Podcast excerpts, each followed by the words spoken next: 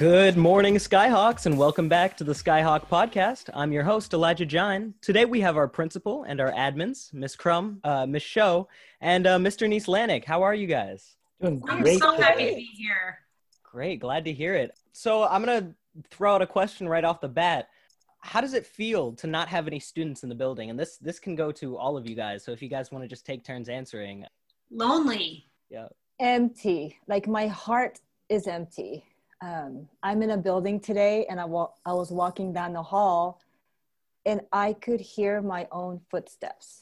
And that just made me miss you all so badly. Um, it just doesn't, it's not the same without you all.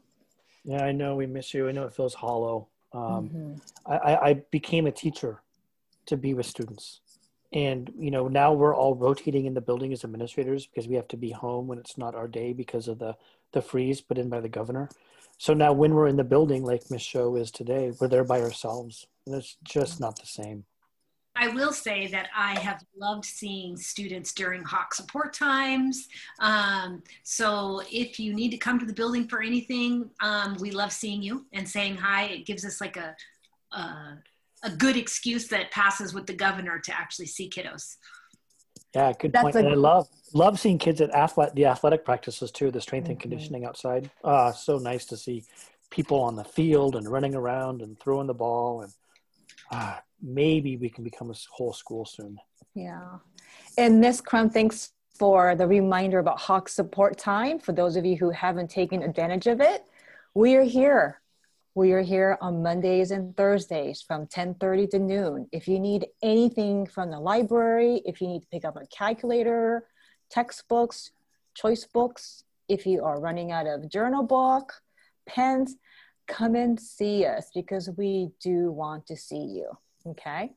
Next up, sticking with you, Miss Show, how how did you feel that last quarter went and uh, what are some things that you think kids should know about this new quarter that's just started Elijah, I appreciate you asking that question because to me, learning can only happen through reflection, right? So for us to take a moment to reflect on what went well last quarter, because it was all new to us, right? Not only was it new to all of you as learners, as scholars, but it was all new to us as teachers, educators. We didn't go to school to be an online teacher so for me personally, I, I, I think that all of us demonstrated um, perseverance, grace, and understanding, as well as support for one another. I think we were very understanding of each other when teachers were meeting themselves accidentally or Mr. Nieslanik couldn't play his video when we had a staff meeting, right? But we all had those moments but we all were so very supportive. And I think that shows who we are as Skyhawks, right? That we are there to support one another, even when the times are difficult. Um, so I do hope that all of you are reflecting on what went well and continue doing what went well. And a lot of the students have shared with us that for them to be able to connect with teachers in different ways than ever, it really worked for them. So for you all to take advantage of the fact that you can get a hold of us via email or Canvas page. Um, so again, just pay attention, reflect on what went well, and also think about what was challenging and think about what you can learn from that experience. Um, if learning was challenging, think about what might have gotten in the way. It, if it was around the feeling of feeling disconnected, look for ways to connect, to reach out virtually. Because um, again, like I said earlier, all of us want to be there to support each other's success. Um, so I really want us to be able to take our first quarter experience as an opportunity for reflection. Um, and as far as second quarter goes, um, again, um, I would just stick with what went well and continue to explore what it takes to be learners in this online learning. I don't have a crystal ball, but I don't think we're going to be coming back anytime soon. But I think we learned something from our first quarter. So um, let's continue to use what we learned and let's continue to be curious so that we can reach out and ask questions to one another. Thank you, Michelle. That was beautifully put. All right, so Ms. Crum, I'm going to throw this one to you. I know some kids are seeing uh, incompletes or N's on their report cards. Uh, could you let us know what that means and uh, what can be done about it? Sure. Hi, Hawks. I wish I was having this conversation with you in the fishbowl, I got to tell you. Um, but if you haven't looked at your grades yet, you can do that through your student view um, under report cards. They should all be live now. And if you think there's an error, please reach out to your teacher um, and, and find out what the scoop is one of the things I've had a lot of questions today um, about is what's this I on my report card? Um, this semester or last term, which was actually a semester, many teachers and students gave the mark of an I, which stands for incomplete, which what that means is the teacher is giving you some hope saying, hey, you know what? I think that this kiddo, this student can turn this class around and meet these learning targets with just a little bit more work, a little bit more demonstration of um, proficiency. So it's basically your teacher giving you a chance to put one more push to make it work.